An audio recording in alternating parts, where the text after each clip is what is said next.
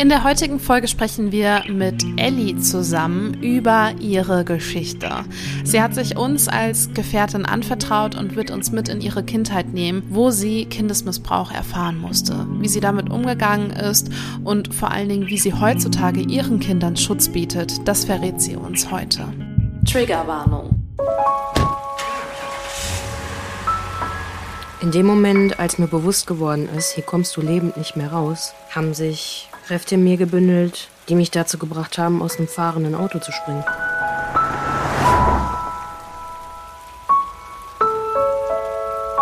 Hey, ja klar. Ähm, komm vorbei. Ich wusste nicht, damit umzugehen. Im Nachhinein habe ich alle Beweise vernichtet. Ich war direkt duschen und habe mein Bettlaken in die Waschmaschine gestopft. Das war alles, was ich hatte.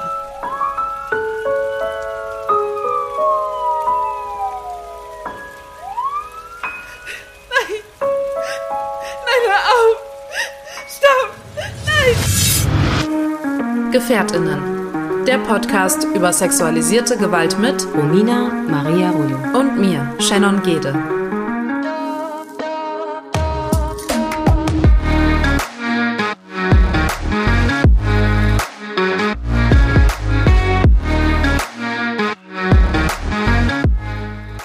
Wir sind Überlebende sexualisierter Gewalt und möchten in diesem Podcast unsere Erfahrungen mit euch teilen. Wir möchten damit Gefährtinnen einen sicheren Ort geben und nicht pauschalisieren. Für die folgende Episode Gefährtinnen sprechen wir eine allgemeine Triggerwarnung aus. Wie geht es dir? Gut, jetzt gerade wieder besser als überhaupt der ganze Trubel in letzter Zeit. Ja, man hat ja länger nicht von uns gehört. Wie geht's dir? Wir waren ein bisschen still, äh, das aus Gründen, aus privaten Gründen, die wir hier nicht weiter ausführen möchten. Wir möchten aber nur sagen, es geht allen gut. Ähm, es war viel gesundheitlicher Trubel, es war viel beruflicher Trubel, aber es ist alles wieder, ähm, ich sag mal so, im, im grünen Bereich, könnte man sagen, ja, könnte man sagen, oder so im Allgemeinen ist alles so ein bisschen, bisschen ausgewogener. Und äh, mir geht's dementsprechend auch ganz gut. Ich merke aber auch eine Unruhe in mir und irgendwie hat das, glaube ich, auch einfach mit den letzten Wochen zu tun. Aber ich freue mich, dich zu sehen und vor allen Dingen ist das ja auch unser erstes Gespräch seit langem irgendwie gefühlt. Ne? Wir haben auch lange nicht mehr miteinander kommuniziert und jetzt gleich direkt zu dritt. Ja. Wir sind ja nicht alleine. Ich fühle mich auch ganz wohl, dass wir heute zu dritt sind und äh, habe mich auf dieses Gespräch äh, sehr gefreut. Und ja, ich denke, heute kehrt ein wenig Ruhe ein, auch wenn die Gegebenheiten hier mit äh, unseren ZuhörerInnen und FollowerInnen doch immer sehr bewegend sind. Aber ich habe ein wenig im Gefühl, dass heute ein wenig Ruhe zu uns kommt, weil ich ja auch schon weiß, mit wem wir sprechen. Magst du unsere Zuhörerinnen mal aufklären, wer heute bei uns ist? Ja, also wir haben, wir sind sehr dankbar, dass wir heute mit Ellie sprechen dürfen. Und ähm, ja, Ellie ist betroffene sexualisierter Gewalt. Ähm, sie hat zu uns gefunden, wir haben uns drei gefunden und sie trägt äh, in vielerlei Hinsicht auch zu GefährtInnen bei. Ja, dadurch sind wir sehr beseelt. Also ich weiß nicht, wie es dir geht, Shen. Für mich war das heute ähm, ja schon ich möchte das gar nicht so stark bewerten, aber schon auch wieder was Besonderes, weil ähm, viele Dinge, die zu uns gefunden haben, gemeinsam auch mit Ellie entstanden sind. Viele Worte, ähm, die zu uns gefunden haben und unsere Gedanken tragen. Und dafür möchte ich erstmal Dankeschön sagen. Und deswegen ähm, herzlich willkommen bei uns, Ellie. Wow, ja, vielen Dank. Ich freue mich auch, dass ich heute Abend bei euch sein kann, denn ich höre eure Podcast-Folgen seit Beginn und ich finde, ihr habt da mit Gefährtin was geschaffen, was im deutschsprachigen Raum wirklich gefehlt hat. Vielen Dank. Und wir sind dir so dankbar, dass du von Anfang an dabei bist und so intensiv dabei bist. Also man muss dazu sagen, wer Ellis Stimme vielleicht noch nicht äh, kannte bisher, der kannte auf jeden Fall Ellis Worte, denn Ellie hat uns ganz, ganz oft schon E-Mails geschrieben, in denen sie ihre Gedanken quasi verschriftlicht hat, die sie nach unseren Podcast-Folgen hatte oder während der Podcast-Folge. Und die haben wir schon ganz oft hier zu Beginn eingelesen und ähm, haben sie euch vorgetragen und ähm, alleine wenn ihr über den Teppich nachdenkt, ähm, der von Gefährtinnen immer weiter gewebt wird. Das sind alles Gedanken, die von Ellie kommen und ähm, ich bin auch sehr dankbar, dass du heute da bist und vor allen Dingen äh, bereit bist, uns ja auch viel tiefere Einblicke hinter diese Fassade von Worten von dir geben äh, zu können. Und ähm, ja, ich, ich bin ganz gespannt, was du uns heute mit auf den Weg gibst, inwiefern du uns vielleicht auch ja, in Momenten teilhaben lässt, die dir selbst schwerfallen, da wieder gedanklich zurückzukehren. Und ich freue mich, dass wir da wieder Hand in Hand gehen dürfen und ähm, würde vielleicht direkt mit der ersten Frage starten, weil ähm, Romina hat gerade zwar schon gesagt, du bist eine Gefährtin, aber ähm, was macht dich denn vielleicht zu einer Gefährtin? Zu einer Gefährtin macht mich, dass ich selbst betroffen bin. Ich bin äh, in meiner Kindheit sexuell missbraucht worden, im Grunde meine gesamte Grundschulzeit hindurch, im Haus von einer Klassenkameradin deren Eltern sich bereit erklärt hatten, dass sie nachmittags so etwas wie eine Betreuung für mich anbieten. Meine Eltern waren berufstätig. Und ähm, da ist das also passiert. Und ähm, ich habe es zu Hause nicht erzählt. Das Ganze hat einfach deshalb aufgehört, weil wir umgezogen sind. Insofern war das tatsächlich ein großes Geheimnis, was vielleicht auch daran lag, dass der Täter selbst ein sehr aggressiver Mensch war. Ich habe wahnsinnig Angst gehabt und ich war einfach nur froh, als wir umgezogen sind und es aufgehört hat. Das war also ein Geheimnis, das ich lange mit mir rumgetragen habe. Und ähm, ich bin ganz gespannt, was das macht, wenn ich jetzt mal öffentlich darüber spreche. Das habe ich noch nie gemacht.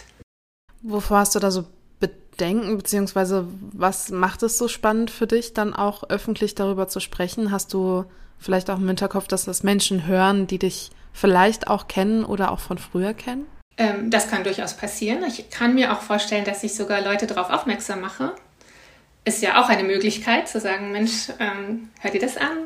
Äh, darüber habe ich gesprochen und so geht es mir damit. Und es ich habe nicht wirklich Bedenken. Das kann ich gar nicht so sagen. Ich finde es ein spannendes Experiment. Hast du denn überhaupt die Möglichkeit irgendwann mal, und wenn wir jetzt nochmal tiefer in die Vergangenheit gehen, hattest du denn Momente, in denen vielleicht Leute auf dich aufmerksam geworden sind und gesagt haben, hey, alles eigentlich okay bei dir? Oder war das wirklich so eine Fassade und keiner von außen hat eigentlich mitbekommen, was du dadurch lebst? Ähm, nein, keiner ist auf mich zugekommen. Das ist, glaube ich, auch eher selten der Fall bei Kindern.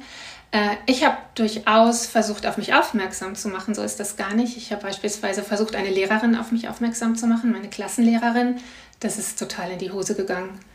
Also und im Grunde genommen hat es damit geendet, dass ich dann einzeln gesessen habe eine Zeit lang und ähm, ja, ähm, nee. Ich, ich war auch, eine, irgendwann habe ich beim Kinderpsychologen gesessen, daran erinnere ich mich auch, weil ich schon auffällig in der Schule war, auf jeden Fall nicht besonders viel mitbekommen und nicht besonders viel gelernt ähm, und einfach nicht den Erwartungen entsprochen, die eigentlich an mich gestellt wurden. Und ähm, auch der hat das einfach durchlaufen lassen. Ich glaube, die Diagnose war eine Wahrnehmungsstörung. Ich habe ein paar Stunden Spieltherapie gehabt. Auch da ist es letztendlich einfach nie rausgekommen. Warum eigentlich? Also warum denkst du, ja, wurde, wurde da nicht näher, näher drauf geschaut? Also hatte man Angst vor der Wahrheit oder Warum hat auch zum Beispiel die Lehrerin nicht reagiert? Ich denke, es sind Ausbildungslücken. Ähm, insbesondere die Spieltherapeutin hat später einmal einen Brief an mich verfasst. Da hatte sie dann deutlich mehr Ausbildung, die war damals noch sehr jung und hat quasi eine Entschuldigung geschrieben. Sie hat in den Unterlagen nachgeguckt und gesagt, Mensch, im Grunde genommen hatte ich Tomaten auf den Augen und ich hätte es sehen müssen und ich hätte es sehen können und es tut mir leid. Zu dem Zeitpunkt, als ich diesen Brief bekommen habe, war ich irgendwie vielleicht 15, 16 und ich erinnere mich dran, ich habe den zerknüllt und weggeschmissen. Ich habe gedacht, pff, kann ich mir jetzt auch nichts für kaufen. Im Nachhinein äh, hätte ich den Brief gerne noch.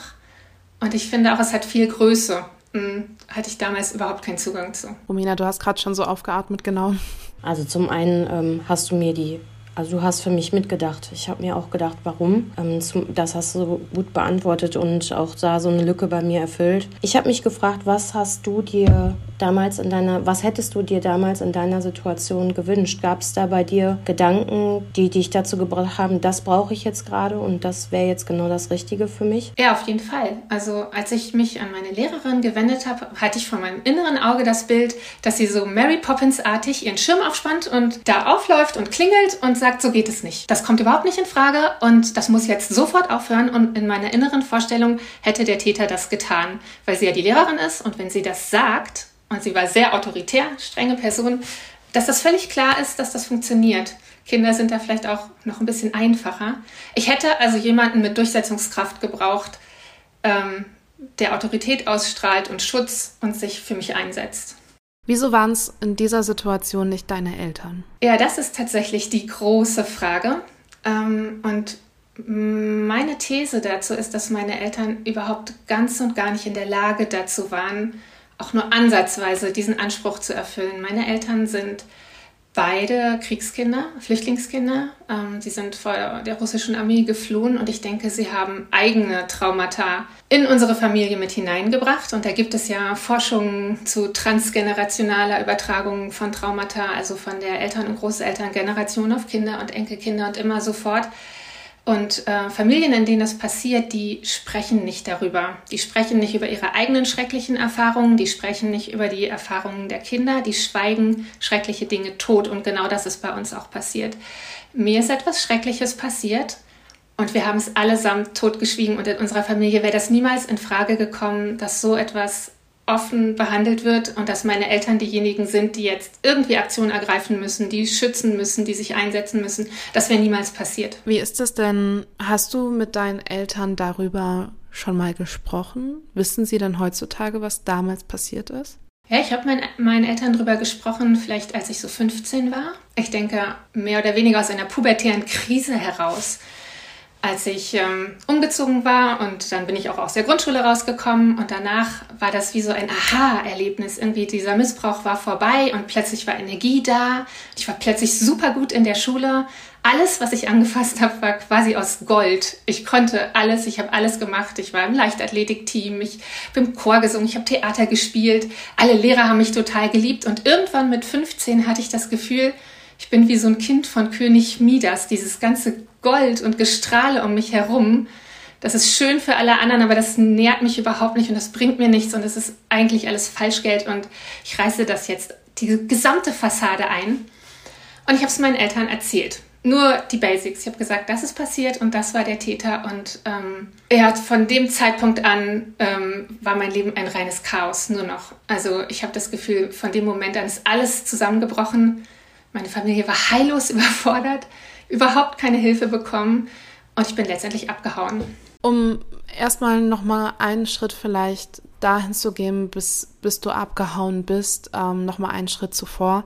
Ähm, hast du denn das Gefühl, dass dann dieser Täter so viel Macht über dich hatte, dass er selbst deine Familie so ähm, zerrütteln konnte, also dass er so viel Macht über dich ausüben kann, weil ich finde, du redest auch sehr reflektiert natürlich heute, aber auch schon aus der damaligen Perspektive darüber, dass dir bewusst war, dass das ein Missbrauch ist, dass du bewusst auch die Taten wahrgenommen hast und konntest du dann auch bewusst sehen, welche Macht er eigentlich über dich hat? Ähm, also die Tatsache, dass mir von Anfang an bewusst war, ich wusste nicht von Anfang an, dass das sexueller Missbrauch ist. Ich wusste aber, dass das, was er macht, absolut falsch ist, weil ich zum Beispiel ja auch wusste, dass erwachsene Kinder nicht schlagen dürfen. Ähm, und weil er einfach so massiv vorgegangen ist, war mir klar, das ist nicht richtig. Ähm, insofern ja, ich habe gewusst, dass er Macht über mich hat, dass ich das nicht erzählen kann. Ich hatte sogar eher das Gefühl, gerade weil er so massiv vorgeht, kann ich das nicht erzählen. Und gerade weil er so aggressiv ist, ähm, habe ich keine Chance, mich durchzusetzen. Und meine Eltern werden keinen Schutz bieten. So herum ist das. Ich hatte nicht das Gefühl, dass er über unsere Familie oder äh, über meine Eltern irgendwelche Macht ausübt. Überhaupt nicht. Es war eher eine Eigenschaft meiner Eltern, dass ich ihnen nicht zugetraut habe, egal gegen wen, äh, sich aufzubauen. Romina hat wieder den Moment, dass sie merkt, dass sie keine Podcast-Aufzeichnung hört, sondern live dabei ist und merkt, ach, ich könnte ja auch eine Frage stellen. Nein, sie träumt. ich, äh, ich, ich ähm, ja, es ist äh, in, intensiv für mich, aber ähm, trotzdem bin ich, versuche ich mit meinen Gedanken, weil alles halt ich sage immer, bei mir entstehen dann immer Bilder im Kopf und ähm, ich schütze mich da auch, ähm, weil da schon eine emotionale Verbindung auch ist zu dir. Aber ich frage mich gerade, wo geht man da hin, wenn man sein Zuhause, in Anführungsstrichen, sein Zuhause verlässt? Wo, wo, wo möchte man da hin und was kann man da finden, wenn jemand jetzt zuhört und sagt, das wäre die Lösung oder das könnte die Lösung sein oder schaffen wir da noch eine Lösung? Wo geht man da hin? Was war deine Lösung damals, wenn man das sagen darf? Ähm, als ich von zu Hause abgehauen bin, hatte ich keinen Plan und keine Lösung. Ich bin äh, tatsächlich im Streit morgens mit meinem Vater total aneinander geraten und letztendlich ähm, bin ich mit meinem Schulranzen auf dem Rücken äh, den Weg vom Haus runtergerannt und er hat mir eine Tasse hinterhergeschmissen. Ich erinnere mich noch, dass die hinter mir auf dem Boden zerschlagen ist und ich habe die Scherben an mir vorbeisausen sehen und ich dachte, okay, das lässt sich nie wieder kitten. Das war das allererste Mal in meinem ganzen Leben, dass mein Vater derartig sich benommen hat. Er ist sonst ein sehr sanftmütiger Mensch. Ich hatte einfach das Gefühl, okay, jetzt liegt alles in Scherben und ich kann nicht mehr zurück. Aber ich hatte keinerlei Plan, wohin. Und damals gab es keine Handys. Ich hatte auch überhaupt kein Geld dabei. Ich hatte auch keinen Haustierschlüssel. Ich bin einfach mit meiner Tasche gegangen und da waren Schulbücher drin und die nützen gar nichts. Ich hatte keine Zahnbürste, ich hatte keine Wechselwäsche. Ähm, ich habe mich in den nächsten Bus erstmal gesetzt und bin äh, in die nächstgrößere Stadt gefahren und habe nachgedacht. Ähm, und dann habe ich tatsächlich eine ganze Zeit lang mal hier, mal da geschlafen und das ist nicht eine Sache, die ich empfehlen würde. Wenn jemand das hört und sich überlegt, wegzulaufen, würde ich empfehlen, das nicht überstürzt zu tun, sondern zu planen, denn es gibt ja Orte, zu denen man gehen kann. Es gibt Frauenhäuser, es gibt Mädchenhäuser. Ähm, es gibt auch manchmal gute Freunde, zu denen man gehen kann. Ähm, das ist alles besser, als einfach drauf loszurennen. Ähm, ich habe letztendlich auch häufig bei Freundinnen übernachtet. Ich hatte glücklicherweise eine Reitlehrerin, äh, bei der ich öfter schlafen konnte. Und irgendwann haben wir mit dem Jugendamt und meinen Eltern was ausgehandelt, wo ich dann bleiben konnte. Ähm, das, das war tatsächlich einfach eine sehr schwierige Zeit. Was macht das mit dir, wenn du da an diese Zeit denkst? Was sind gerade eben in dieser Situation, wo wir darüber reden, was sind das für Gefühle in dir? Ähm, ich denke eigentlich überraschenderweise relativ gerne trotzdem an diese Zeit zurück, weil ich immer das Gefühl habe, das war die absolute Rettung. Wenn ich da geblieben wäre, wäre ich definitiv geplatzt und es wäre irgendwie zu einer Katastrophe gekommen. Und ähm, selbst wenn ich keinen Plan hatte und das nicht immer gut gelaufen ist, habe ich das Gefühl, da steckt ganz viel Kraft drin, äh, ganz viel Mut. Und irgendwie habe ich ja meinen Weg gefunden und ähm, ich habe auch ganz viel Unterstützung erfahren mit der Zeit. Also die Leute, die ich um Hilfe gebeten habe, ich, ich, bin nicht, ich kann nicht so einfach um Hilfe bitten, aber die Leute, die ich um Hilfe gebeten habe, die haben geholfen. Ich hatte zum Beispiel Lehrer, die mit unglaublich viel Verständnis äh, mit mir umgegangen sind. Ich bin fast ein halbes Jahr lang nicht zur Schule gegangen, einfach so unentschuldigt nicht zur Schule gegangen. Und äh, die haben das einfach geschluckt und als ich wieder da war, gesagt, wunderbar, du bist wieder da, mach einfach wieder mit. Und wenn du eine Pause brauchst, setz dich ins Lehrerzimmer. Also die waren unglaublich verständnisvoll. Ähm, auch Eltern von Freundinnen waren sehr verständnisvoll. Diese Reitlehrerin war sehr verständnisvoll. Ich habe äh, hier und da gejobbt. Ich habe äh, Glück gehabt und gute Erfahrungen gemacht mit Chefs, so in der Gastro oder so. Äh, das hätte ja auch total schief laufen können. Ähm, insofern, ich denke schon gerne an diese Zeit zurück. Aber natürlich kommt in mir auch immer Wut hoch und ich denke, das alles hätte überhaupt nicht sein dürfen. Eigentlich hätte ich Unterstützung verdient gehabt und Eltern, die sagen, oh, das tut uns so leid und wir hätten das sehen müssen und was können wir für dich tun und das ist eben überhaupt nicht passiert. Mit diesem, ich nenne es mal Neustart, weil du ja auch davon sprichst, dass es irgendwie so deine Rettung war und du dann aus dieser Gefahrensituation ja irgendwie auch raus warst. Ähm, würdest du es auch als Neustart bezeichnen? Oder ist das? Ja, ja? definitiv. Ähm, mhm. Hast du das Gefühl, dass das aber auch direkt die Trennung von dem Täter war? Also klar, du hattest dann die räumliche Distanz zu ihm, aber wie, in welcher Beziehung standst du noch zu ihm? Ich hatte, nachdem wir umgezogen sind, überhaupt im Grunde gar keinen Kontakt mehr zu ihm der hat vielleicht zwei, drei Mal noch angerufen, immer unter dem Deckmantel, dass meine Freundin anruft. Und dann hat er das aufgegeben. Also ich, im Grunde so aus den Augen, aus dem Sinn. Ähm, und meine Vermutung wäre ganz stark, dass er sich einfach andere gesucht hat. Erstens ist er ja noch diese Freundin im Haus gewesen und äh, ich glaube, die war auch so ein bisschen ein Köder für andere Kinder. Äh, also sein Interesse war da überhaupt nicht mehr ich habe trotzdem gefühlt eine ganz starke Verbindung gehabt und eigentlich noch mehr, als ich wieder, als ich darüber gesprochen habe, weil ich das Gefühl hatte, irgendwann kriegt das raus. Ich habe es jetzt gesagt, das macht die Runde, das hat es auch, es hat die Runde gemacht.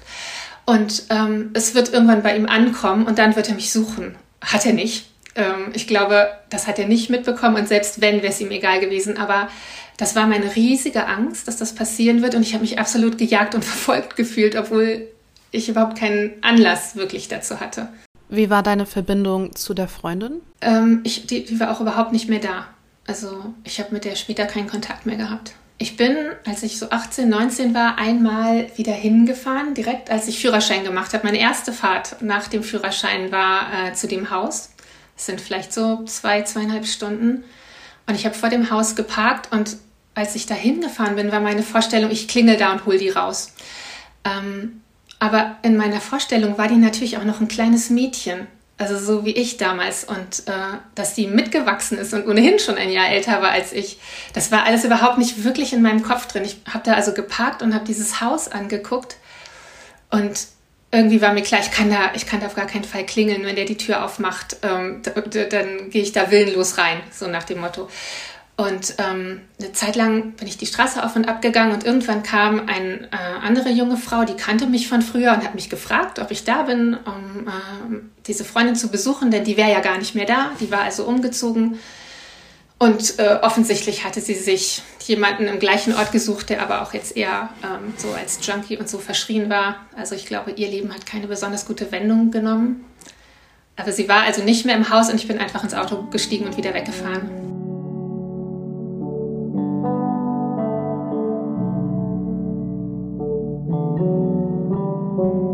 Hast du eigentlich schon gewusst, dass wir eine Gefährtinnen-Playlist hier auf Spotify haben? Da ist die ganze Musik drin, die uns bei dem Prozess der Verarbeitung und dem Seelenheil geholfen hat. Vielleicht ist da auch etwas für dich dabei. Klick dich mal rein.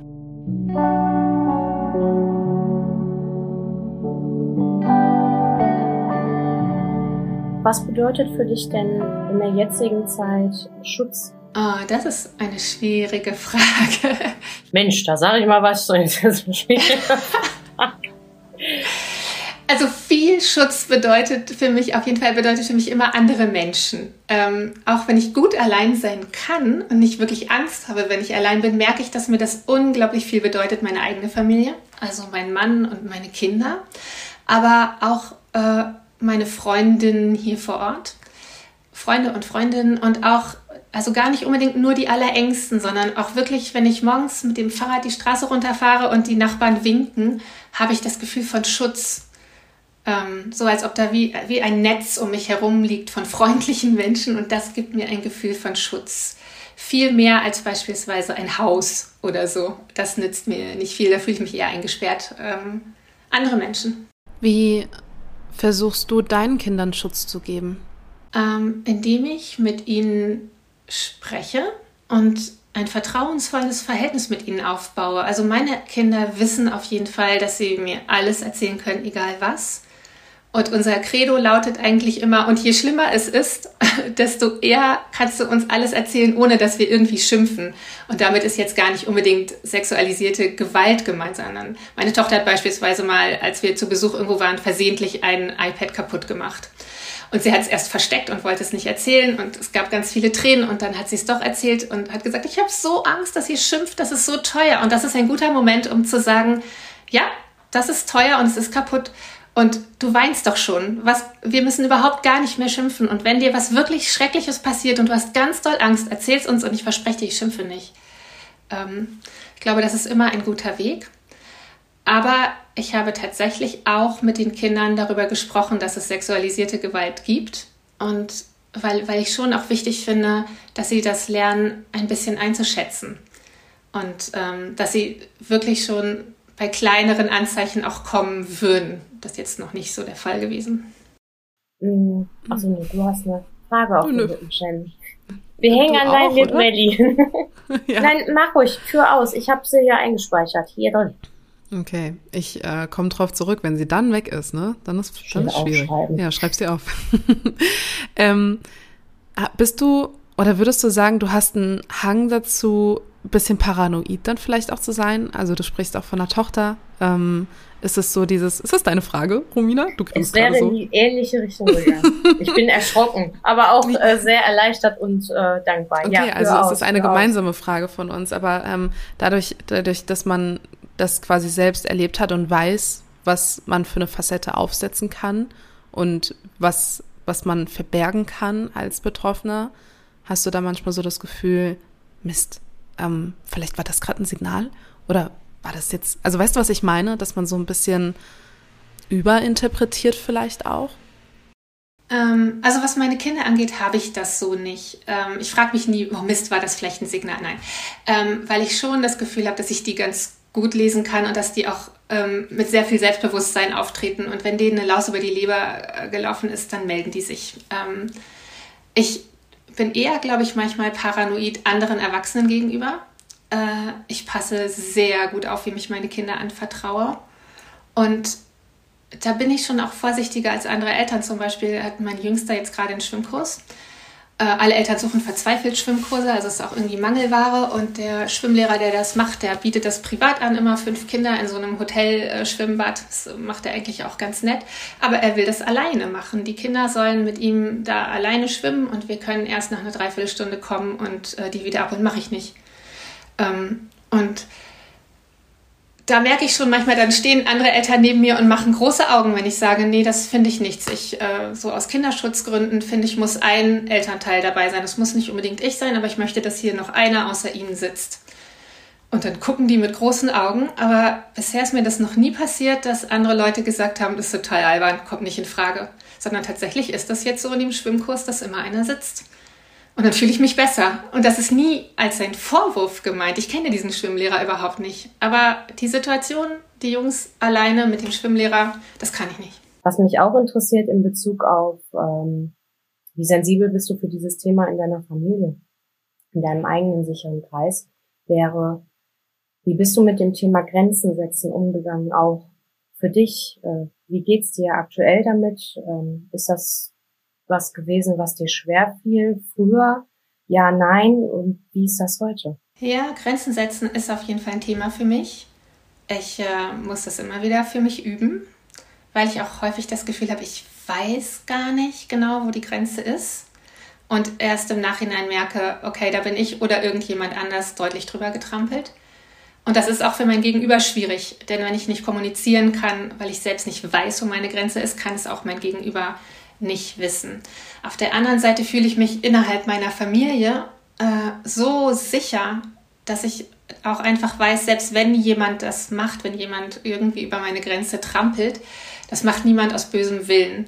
Und das gibt mir ein Gefühl von Sicherheit. Ähm, es ist schwieriger mit anderen Leuten tatsächlich. Da muss ich immer wieder irgendwie nochmal in mich gehen und nachdenken. Und ich habe mir angewöhnt, im Zweifelsfall Nein zu sagen. Das habe ich früher überhaupt nicht gemacht. Ich habe immer viel zu viel aufgeladen und inzwischen, wenn Leute mich fragen, sage ich im Zweifelsfall eher so, ne?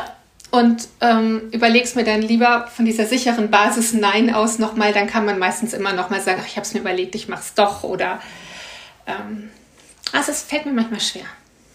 Und hast du es geschafft, um das nochmal hinten anzuhängen, das auch auf deine Familie zu übertragen? Das zu kommunizieren, was ein Nein bedeuten soll und wie weit man da gehen sollte? Also ist das auch so ein Thema für dich gewesen, was dir immens wichtig war, dass das dann kommuniziert werden darf und soll? Ja, auf jeden Fall. Jetzt bin ich in der glücklichen Position, dass ich einen Mann habe, der ein sehr deutliches Nein sagen kann. Und das hat er an all meine Kinder vererbt. Also ihr könnt euch nicht vorstellen, wie laut die Neins in diesem Hause sind. ähm, da muss man sie kaum unterstützen. Tatsächlich merke ich schon gerade bei meiner Tochter, es gibt immer wieder Situationen, wo die Neins dann viel leiser werden, zum Beispiel in der Schulklasse, wenn man sich nicht blamieren will und diese Dinge. Und das sind häufig die entscheidenden Punkte, wo es dann wackelt und wo es weh tut, Nein zu sagen. Und das sind die Punkte, wo man dann nochmal drüber sprechen muss und wo man sagen muss, okay, und auch dann ist ein Nein richtig und es ist wichtig und du darfst und sollst es sagen. Und zwar laut damit die anderen das auch hören. Muss, muss man üben. Was musstest du vor allen Dingen üben, nachdem du die Tat überlebt hast oder die Taten überlebt hast? War es das Nein sagen oder war es das Urvertrauen zu einem wiedergewinnen und daran üben? War es sich selbst wieder zu akzeptieren? Was war so deine größte Challenge? Ich glaube, meine größte Aufgabe war nicht alleine zu sein. Ich habe ganz lange gedacht, ich muss das alleine für mich klarkriegen. Kein anderer Mensch wird das jemals aushalten können. Ich muss das irgendwie für mich geregelt kriegen. Und ähm, da rauszukommen und mir zu sagen, okay, ich kann mir erstens Hilfe suchen Und ich kann auch mit denen, denen ich nahestehe, darüber sprechen und die zerbrechen nicht daran. Es ist nicht einfach so wie bei uns früher zu Hause. Ähm, das war eine richtig große Challenge. Und Selbstakzeptanz auf jeden Fall auch. Und ähm, auch freundlich zu sein zu mir selbst, nicht so hart. Ich war immer unglaublich hart zu mir, weil ich das Gefühl hatte, wenn ich nicht hart bin, komme ich nicht durch. Ähm, wenn man sich alleine durchkämpfen muss, ist das auch häufig so. Aber das ist ja jetzt einfach nicht mehr der Fall. Und da wieder runterzukommen und sich zu sagen, ich kann jetzt auch weich und freundlich und nachgiebig mit mir sein, das ist vollkommen okay, ähm, das muss ich erst lernen. Jetzt bin ich äh, in der Antwort versunken, weil es mich natürlich abgegriffen hat, auch in meiner Geschichte. Ich glaube, in dem Punkt haben wir viele Parallelen. Ähm, auch vor allen Dingen diese Härte einem selbst gegenüber irgendwie. Ähm, und zu sagen, ja, okay, sonst, sonst schafft man das nicht oder wer soll mir denn da helfen? So, ähm, das kriege ich schon alleine hin. Das kann ich sehr, sehr gut nachempfinden. Ähm, hast du denn aber das Gefühl, dass du, also wann, wann hast du dich vielleicht, weil, also okay, ich muss weiter ausholen, ähm, weil ich, als ich so hart zu mir selbst war, habe ich mich immer ähm, versucht, aus dieser Opferrolle rauszukämpfen. Also ich habe mich sehr, sehr stark ähm, als Opfer quasi identifiziert und das wollte ich nicht. Also ich habe dagegen so richtig gekämpft. Also als mir bewusst geworden ist, was mir passiert ist, habe ich mich nur noch in dieser Opferschublade gesehen und als schwach und wie kann man nur so ne und war wirklich böse zu mir. Ging es dir da ähnlich oder wie hast du dich gesehen und wann wurdest du eine Gefährtin? Also mit dem Begriff dann auch wirklich und was dahinter steckt. Oh, ich glaube, da habe ich ewig gebraucht. Ähm, ich war von Anfang an, glaube ich, sehr, sehr hart zu mir. Und ich habe mich auch definitiv als Opfer gesehen, weil ich das aus meiner Erfahrung heraus auch einfach war. Dieser Täter war unglaublich viel stärker als ich und ich war sein Opfer. Es ist einfach so. Das sage ich auch heute noch so und das meine ich auch so. Ähm, ich finde den Begriff gar nicht schlecht, weil er auch irgendwie ja deutlich macht, was passiert ist und dass das damals so war. Ähm, und dann so mit 15, 16, als ich angefangen habe, darüber zu sprechen, hatte ich das Gefühl, andere stecken mich jetzt in Schubladen und sagen, okay, das ist dir passiert, dann bist du jetzt also ein Opfer, dann müssen wir jetzt dieses und jenes machen. Du musst eine Therapie machen, du musst, äh, was weiß ich, und du musst in Tränen aufgelöst sein. Und ähm, im Grunde genommen können wir uns gar nicht vorstellen, dass das wirklich passiert ist, weil guck dich an, ein hübsches Mädchen wie du und du bist so intelligent, du hast das doch gar nicht nötig quasi mit so einer Geschichte anzukommen. Also es war ganz seltsam und ich hatte das Gefühl, ich muss gegen all das ankämpfen. Es ist ich gegen die Welt. Sonst stecken die mich in irgendwelche Schubladen und da komme ich nie wieder raus. Und mein Leben wird irgendwie nur noch so ein Opferleben sein. Ähm, nur habe ich da als Jugendliche überhaupt keine konstruktive Lösung für gefunden, sondern meine Idee war einfach, ähm, das will ich nicht sein. Ich will dieses Opfer nicht länger sein, aber ich habe keine Alternative. Also packe ich das irgendwie ganz tief weg. Es ist nicht das gleiche wie Verdrängung. Ich habe das nie vergessen, dass das passiert ist, aber ich habe es wirklich ganz tief weggepackt und habe gesagt, damit will ich nichts mehr zu tun haben. Das ist nicht mein Leben. Ich will das Leben zurück, das ich gelebt hätte, wenn ich da überhaupt nicht drüber gesprochen hätte. Am besten, wenn das gar nicht erst passiert wäre. Und ich habe einfach weitergemacht. Ich habe studiert und ich habe mir einen Job gesucht und ich habe Kinder bekommen und geheiratet. Gesagt, und das ist nicht mein Thema. Es ist unwichtig für mich. Fertig aus.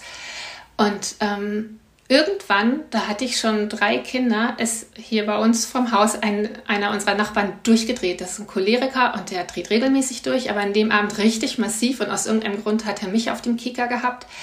Und hat an der Tür geklingelt und geklingelt und geklingelt. Und als ich aufgemacht habe, hat er rumgebrüllt und trotzdem noch weiter geklingelt und die Tür aufgedrückt. Er war so richtig massiv. Und ich musste die Polizei rufen, ähm, damit er irgendwie abgeholt wird. Und in dem Moment ähm, konnte ich richtig, ich hatte richtig das Gefühl, dass ich hören kann, wie innerlich alles zerbricht. Ich habe so richtiges Knirschen gehört. Ich dachte, oh, das war so gar nicht gut. Und alles kam hoch. Und mein erster Reflex war natürlich wieder, das muss ich schön wegpacken, damit habe ich nichts zu tun. Ich versucht auszusetzen, es hat überhaupt keinen Zweck gehabt. Und dann erst habe ich mir Hilfe geholt. Ich bin zu Wildwasser gegangen die hier in Bielefeld auch wirklich phänomenale Arbeit leisten. Ich würde mich an der Stelle auch gerne mal bei denen bedanken. Die machen einen super tollen Job, obwohl sie wie alle Wildwasserberatungsstellen chronisch unterfinanziert sind. Also bei denen war ich zuerst äh, und die haben mir unglaublich geholfen, einfach nur weil sie da sind und ich das Gefühl hatte, ich bin nicht alleine. Und das ist das, was mich heute, glaube ich, zur Gefährtin macht. Das Gefühl, ich bin nicht alleine und das Gefühl, ich möchte auch, dass andere nicht alleine sind. Wie hast du also diesen Schritt, eine Gefährtin zu werden, wahrgenommen, hast du jetzt gerade erklärt. Und wie hat sich das jetzt in dein Leben integriert, dass du eine Gefährtin geworden bist? Kannst du beschreiben, wo du gerade als Gefährtin stehst? Äh, ich sitze gerade als Gefährtin hier mit euch. Und das ist ja zum Beispiel schon mal ein Teil davon. Und ein Riesenschritt. Dass ich entschieden habe, äh, darüber zu sprechen. Und ähm, das ist tatsächlich etwas, eben, was ich noch nie getan habe und insofern ein Riesenschritt, genau richtig. Ähm, ich würde aber auch sagen, ich bin häufig inzwischen im Kleinen eine Gefährtin, ähm, zum Beispiel für Klassenkameradinnen von meinen Kindern, dass ich einfach, ähm, weil ich weiß, wie sich das anfühlt, wenn man so alleingelassen ist, immer signalisiere, ich bin ein sicherer Hafen und ihr könnt mit mir reden, ich kenne euch alle mit Namen, ich grüße euch wenn ich euch sehe. Und ähm, das ist auch etwas, was man zum Beispiel tun kann, je nachdem, wofür man so ein Händchen hat. Kinder sind jetzt gerade sozusagen mein Ding. Ähm, ja, das ist zum Beispiel eine Sache, die ich tue. Wenn du sagst, dass du vorher alles so ein bisschen verdrängt hast, du hast geheiratet, du hast Kinder bekommen, du hast versucht, ein Leben zu führen, was ja zum Teil ja eigentlich nicht vollständig war. Also es war ja nie vollständig Ellie. Ähm, jetzt mit der Gefährtin ist es ja irgendwie erst so richtig ein Puzzleteil dazu geworden, was, was sich da reinfügen durfte. Wie hat sich das vielleicht aber auch in deiner Familie ähm, ja integrieren lassen? Also hast du dann Gespräche zum ersten Mal, ich weiß nicht, vielleicht auch mit deinen Kindern dazu geführt, mit deinem Mann oder wie, wie lief das? Ja, tatsächlich habe ich ja mit meinem Mann nicht darüber gesprochen. Ich habe es ihm 15 Jahre lang nicht erzählt. Und das hat sich natürlich irgendwie innerlich für mich zu einem Problem aufgebauscht, als ich dann Hilfe brauchte äh, und ich mit ihm reden musste. Und ähm, er war also der Erste, mit dem ich dann gesprochen habe. Ich bin äh, zur Beratungsstelle gegangen und hatte das Gefühl, okay, einmal dahin gehen und nicht erzählen, das kann ich machen, aber spätestens nach zwei, dreimal ist es irgendwie fast wie Lügen und sich aus dem Haus stehlen und das, äh, das geht einfach nicht. Und ich habe den Termin einfach in unserem Online-Kalender, wir haben so einen Online-Familienkalender eingetragen. Da ist auch mein ältester Sohn, der ist jetzt schon 21, ist da auch mit drin und ähm, die beiden haben da überhaupt nicht drauf reagiert. Die haben gesehen, okay, es gibt diesen Termin. Und ähm, ja, die haben gedacht, ich will irgendwie Kajak fahren, Wildwasser, das kannten die überhaupt nicht. Ähm, da war ich also. Ich kann nicht mehr. Ich finde das so authentisch. Mich hat das äh, sehr erfreut, dass du da irgendwie trotzdem eine Lösung gefunden hast. Nur hat sich das dann aufgeklärt, dass es etwas ja, anderes ist? Klar, es hat sich dann aufgeklärt. Ich war erst äh, völlig verzweifelt, weil ich dachte, oh nein, jetzt habe ich mir da so einen geschickten Weg ausgedacht. Äh, und dann kommt von den beiden so gar nichts, weil das fanden sie jetzt nicht weiter erstaunlich, dass ich mir irgendeinen Sport aussuche, mal wieder. Und ähm, dann war ich also irgendwie gezwungen, doch das Thema anzupacken. Und ich habe das ewig vor mir hergeschoben. Ich habe dreimal draußen den Rasen gemäht. Ich habe alle Türen geölt. Ich habe mir immer gesagt, oh, ich muss aber noch, bevor ich das mache, muss ich noch ganz dringend den Geschirrspüler ausräumen. Oder und irgendwann hatte ich das Gefühl, so jetzt ist der richtige Zeitpunkt. Und ich habe mit meinem Mann drüber gesprochen. Das war ein ganz schreckliches Gefühl für mich ich habe mich ernsthaft gefühlt, als ob ich irgendwie im Auto das Gaspedal durchdrücke und das Lenkrad loslasse und äh, einfach aus diesem Gefühl heraus, das kann nur in Chaos und Katastrophe enden und überhaupt nichts ist passiert. Er hat das völlig ruhig aufgenommen und ganz normal mit mir darüber gesprochen und ähm, und ja, und seitdem ist es irgendwie kein Thema mehr. Ich kann mit ihm darüber sprechen oder auch nicht. Ähm, es läuft einfach so nebenher und äh, das macht es für mich jetzt viel einfacher. Mit meinem ältesten Sohn habe ich dann auch noch mal extra drüber gesprochen, aber der sieht das auch äh, ganz entspannt. Der hat irgendwie gefragt, na, okay, äh, bist du okay? Ist alles in Ordnung? Und manchmal, wenn ich von so einem Termin wiederkomme, von der Therapie oder so, er weiß auch, dass ich zur Therapie gehe, sagt er, und wie war der Termin? Ist alles gut? ich sage, ja, und das reicht ihm schon. Mehr braucht er äh, gar nicht zu wissen. Wie geht es denn deinem inneren Kind? Da kann ich auch immer nur eine Bestandsaufnahme geben. Im Augenblick gut. ähm, das ist natürlich so eine Sache. Ich ähm, habe schon das Gefühl, mein inneres Kind braucht sehr viel Schutz. Äh, und ich bin ganz schnell sehr aufgelöst und das ist immer eine Sache, die ich mit meinem inneren Kind assoziiere. Und ich habe lange gebraucht, um Techniken zu lernen, das wieder runterzufahren und zu beruhigen und vor allen Dingen auch an diesem Ort der Ruhe zu bleiben. Ich bin sonst immer eher wie so ein Flummi. Ich komme schnell runter, aber das ist, als ob ich eben Flummi auf den Boden schmeiße und der fliegt sofort wieder hoch. Ähm, das klappt inzwischen deutlich besser, aber es sind auch zwei Jahre Therapie gewesen, um irgendwie an diesen Punkt zu kommen. Hast du das Gefühl, dass ähm, also ich weiß nicht, bei so einem inneren Kind ähm, reicht da gerade noch so ein Pflaster oder ist da noch so ein offener Bruch, an den du noch mal ran musst? Ah, nee, da reicht kein Pflaster. Ich glaube, äh, das wird immer eine offene Wunde bleiben. Äh, aber vermutlich einfach eine, mit der ich irgendwann wirklich gut leben kann. Vielleicht keine offene Wunde, aber das wird schon, das wird einfach immer wehtun. Ich glaube nicht, dass das irgendwann vorbei ist, dass es einfach so ist, als wäre gar nichts. Gibt es Lieblingsvorkehrungen, die du für dich triffst, wenn du einen Tag hast, wo zum Beispiel das Rafting ansteht? Also ähm, so Vorbereitungen mhm. oder gibt es da irgendwelche, die du immer machst, immer gleich machst oder wie, wie kann, darf man sich das vorstellen? Was ich mache, ist tatsächlich eher äh, Routinen, die ich an jedem Tag mache oder versuche an jedem Tag zu machen, äh, weil mir das sporadisch nicht wirklich hilft. Was ich tatsächlich brauche, sind wie so Anker in meinem Tag, die mir Ruhe geben.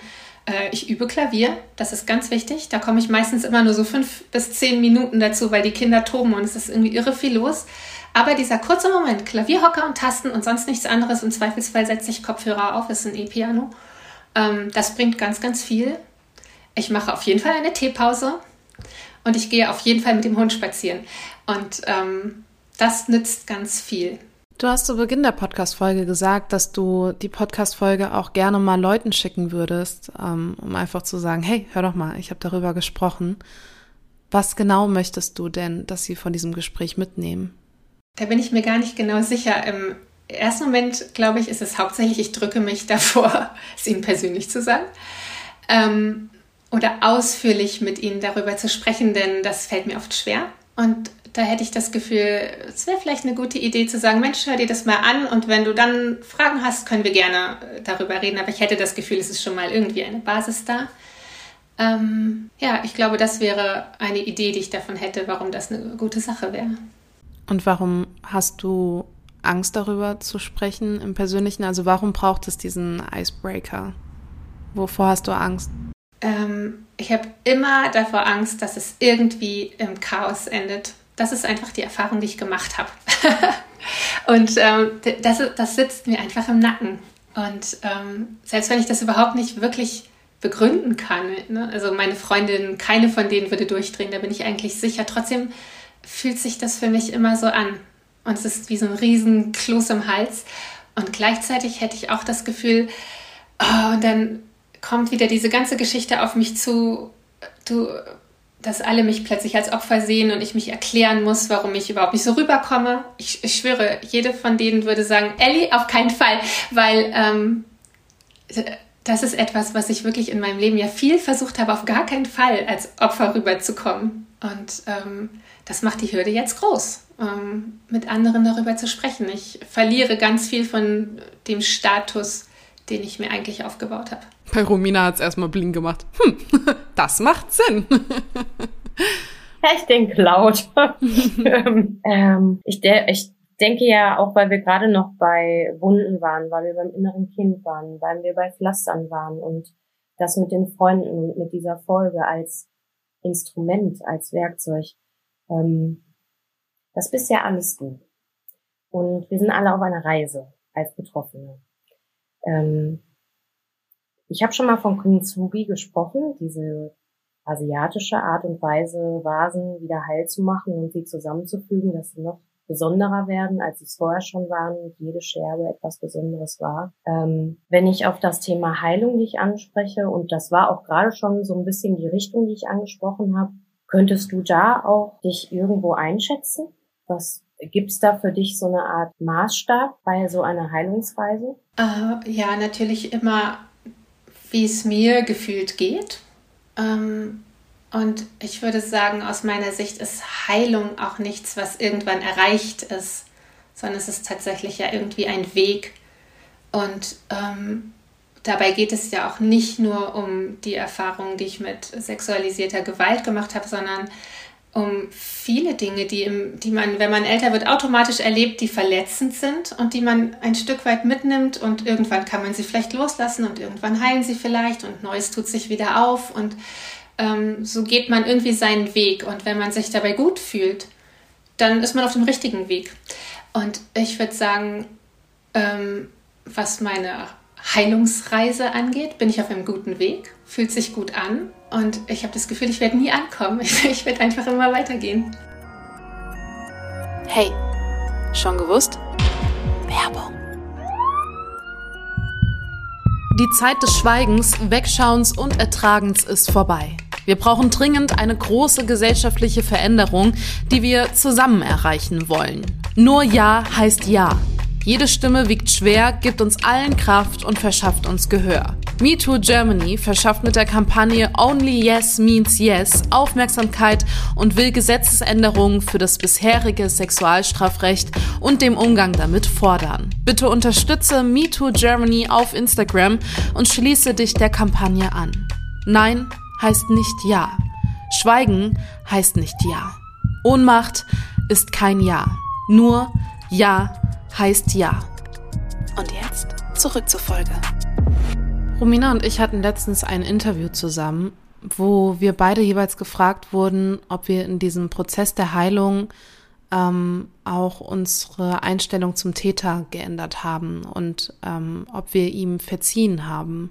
Und diese Frage würde ich dir auch gerne stellen, weil ähm, ja, ist das ein Thema für dich oder hast du das Gefühl, dass du ja, ihm tatsächlich verzeihen konntest? Nee, das ist auch überhaupt nicht mein Plan.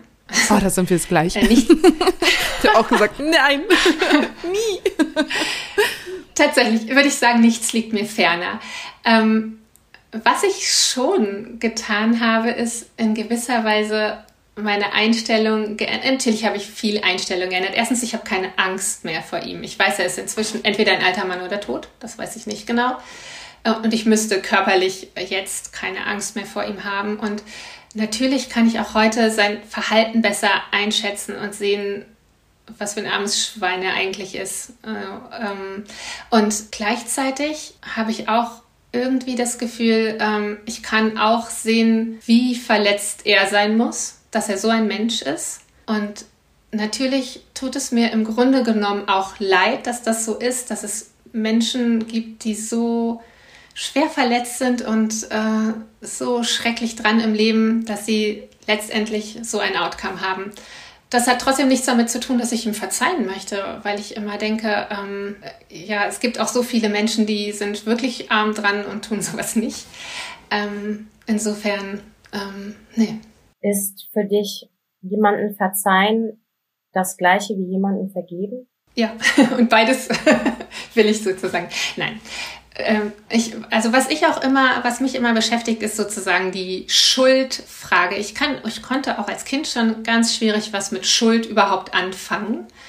Ähm, ich habe mich selbst nicht schuldig gefühlt und an, daran, dass das passiert ist. Und wenn überhaupt, habe ich mir immer gedacht, dann ist natürlich derjenige, der das akut tut. Und das würde ich heute auch immer noch so sehen. Und ähm, aber die, die, diese Frage ist auch immer irgendwie, was hat man davon, zu wissen, jemand ist schuld? Was hat man davon, das dann zu vergeben? Es ist trotzdem einfach passiert. Und ähm, das lässt sich jetzt auch nicht wieder gut machen. Das Einzige, was ich jetzt tun kann, ist für mich zu schauen, was kann ich daraus machen? Ähm, wie kann ich für mich Heilung erfahren? Wie kann ich äh, vielleicht dadurch, dass ich Erfahrung habe, anderen helfen? Das sind Dinge, die ich tun kann. Ähm, davon, dass ich irgendeine Schuld vergebe, hat auch niemand was. Er hat ja auch überhaupt nicht gefragt. Ähm, insofern, äh, es würde ja nicht mal bei ihm ankommen. Es würde niemandem nützen und äh, mir auch nicht. Ich habe vorhin einfach so, ähm, ja, vorausgesetzt, dass das jetzt ein Teil von dir ist, dass es so ein Puzzlestück ist, das sich fügen dürfte in deiner Familie. Ich ähm, werde das Gefühl nicht los, dass du da ein bisschen stutzig wurdest. Ähm, Weil siehst du es denn jetzt als Teil auch von dir an, weil du es so lange auch verdrängt hast und weil du so lange es keinem Raum, also dem keinen Raum geben wolltest und wie gesagt ja auch ähm, Kinder bekommen hast, eine Ehe geführt hast und so weiter und so fort, ähm, kannst du heutzutage sagen, ja, das ist ein Teil von mir und ja, ich nehme das bewusst auch als solches wahr und akzeptiere und respektiere das und das gehört zu mir, das ist Ellie. Ja, auf jeden Fall. Doch, ich würde auf jeden Fall sagen, es ist ein Teil von mir und ich würde auch sagen, es ist auch wirklich wichtig, das zu teilen und vor allen Dingen innerhalb der Familie zu teilen. Es fällt mir einfach nur schwer. Ähm, daran muss ich arbeiten. Denn nach wie vor bin ich der Überzeugung, jetzt nicht nur aus Präventionsgründen, äh, dass ich meine Kinder schützen möchte und ich glaube auch, ich bin in der Lage dazu, das so gut es geht eben auch zu tun. Das ist die eine Sache. Aber ähm, so ein Geheimnis mit sich rumzutragen, dass man Dinge, die man verschweigt, über die man nicht spricht, Verletzungen und Wunden, die man irgendwo vergräbt und sich hart macht, um das auszuhalten, das kriegen Kinder auch mit. Und ähm, da weicher zu werden und den Kindern zu kommunizieren. Manchmal geht es mir auch nicht gut oder manchmal bin ich auch traurig. Das fällt mir wirklich schwer, weil ich bin eher der Löwenmama-Typ. Und äh, die Kinder wissen immer, ich, sie können zu mir kommen und ich bin ihr Fels in der Brandung.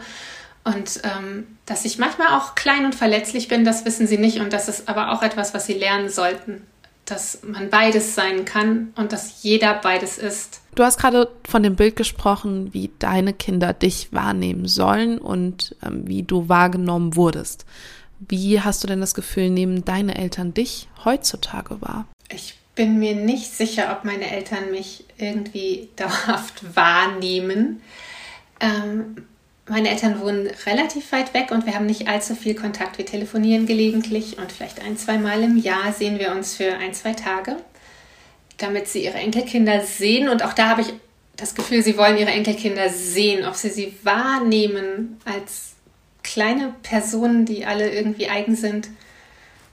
Da bin ich mir überhaupt gar nicht sicher. Meine Eltern, die, die stülpen sozusagen immer ihr eigenes Bild und ihr eigenes Bild von mir ist, Ellie ist stark, die kommt schon zurecht.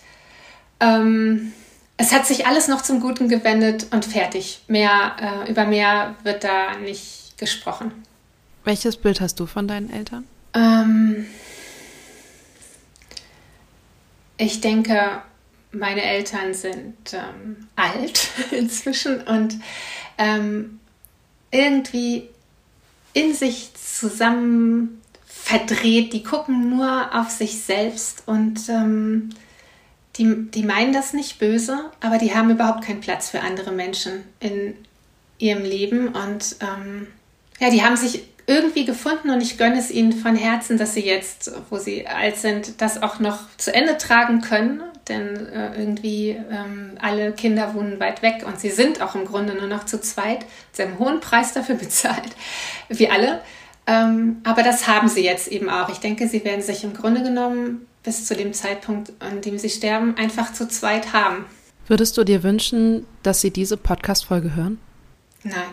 Auf gar keinen Fall sozusagen. Ähm, was ich inzwischen tue, was meine Eltern angeht, ist äh, tatsächlich das Thema weiträumig meiden. Ich habe lange irgendwie versucht, gegen die Wand zu rennen und irgendwie, ähm, irgendwie auf den grünen Zweig mit meinen Eltern zu kommen und das funktioniert nicht. Und da fällt mir immer mein Mathelehrer ein, der gerne zu mir gesagt hat, liebe Ellie, wenn das Pferd tot ist, steig ab damit hat er Integralrechnung gemeint. Aus Mathe kann man auch viel lernen fürs Leben und das ist ein totes Pferd mit meinen Eltern. Ich bin abgestiegen, ich nehme, was ich kriegen kann. Äh, meine Kinder können da hinfahren und ihre Großeltern sehen und sehen, wer die sind und wie die aussehen und wie die reden. Und meine Eltern können uns sehen und das Gefühl haben, sie haben Enkel und das Leben geht weiter. Das ist bestimmt auch schön für meine Eltern. Ähm, das ist, was wir haben können und mehr kriegen wir alle nicht. Und das ist, glaube ich, zum großen Teil eine Folge von dem sexuellen Missbrauch. Klar, meine Eltern waren schon vorher irgendwie vortraumatisiert, aber letztendlich war das, glaube ich, tatsächlich eine derartige Überforderung unseres ohnehin irgendwie fragilen Familiensystems. Wir sind komplett untergegangen und unsere Familie ist tatsächlich irgendwie daran zerbrochen.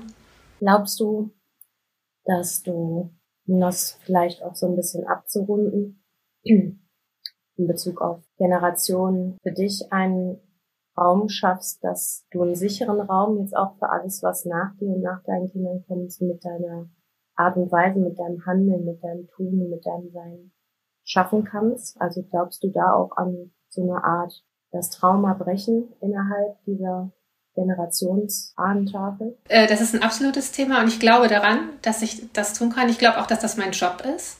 Ich glaube, wenn man Kinder bekommt, ist das ein Teil der Aufgabe.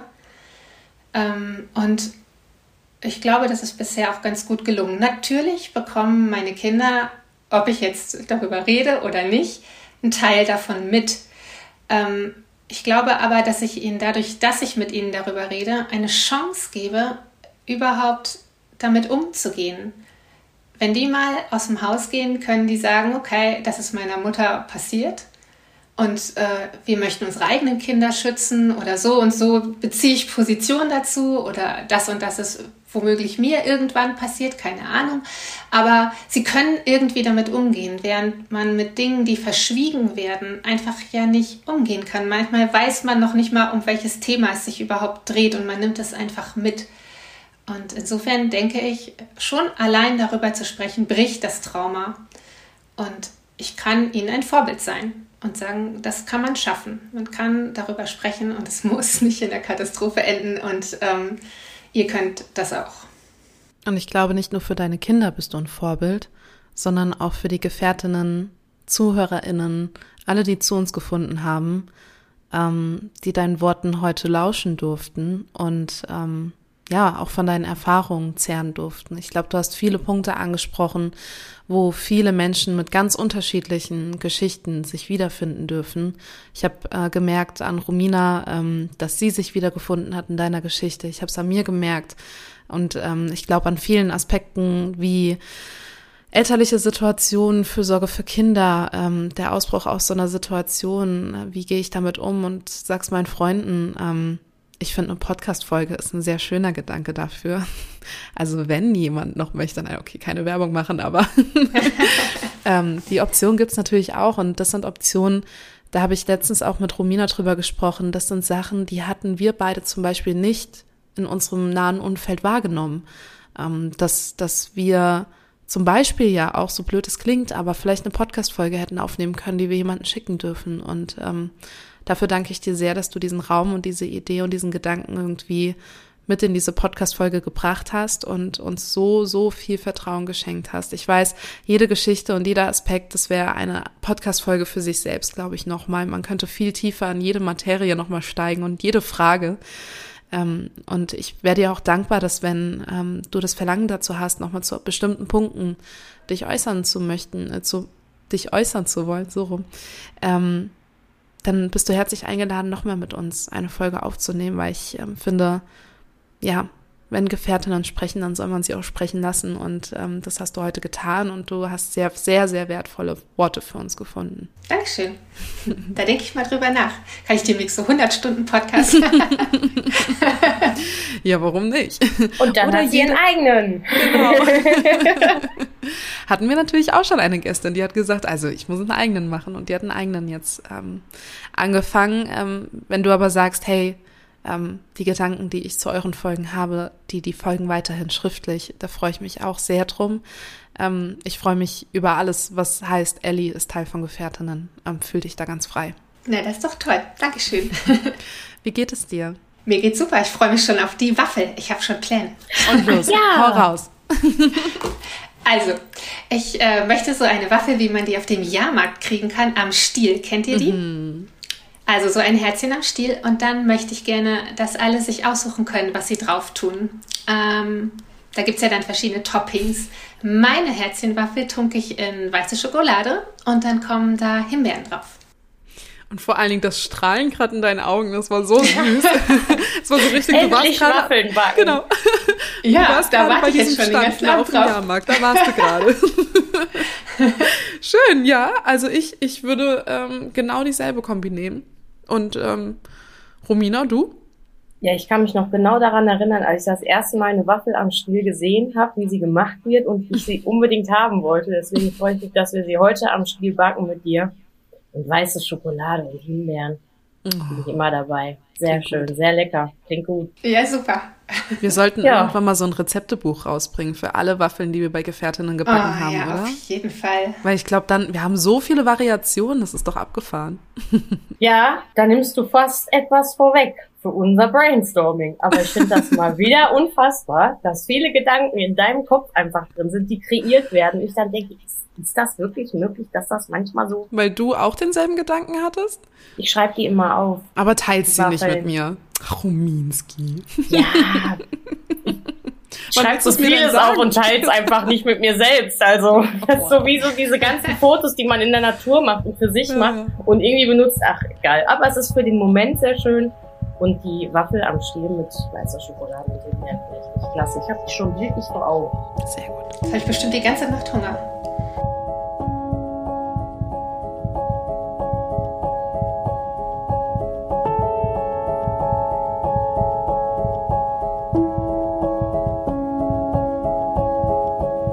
Wenn du betroffen bist von Gewalt jeglicher Art, dann wende dich an eine dir vertraute Person. Auf unserem Instagram-Feed Gefährtinnen findest du mehrere Anlaufstellen, die dir helfen könnten, sei es das Hilfetelefon oder der weiße Ring. Du bist nicht allein.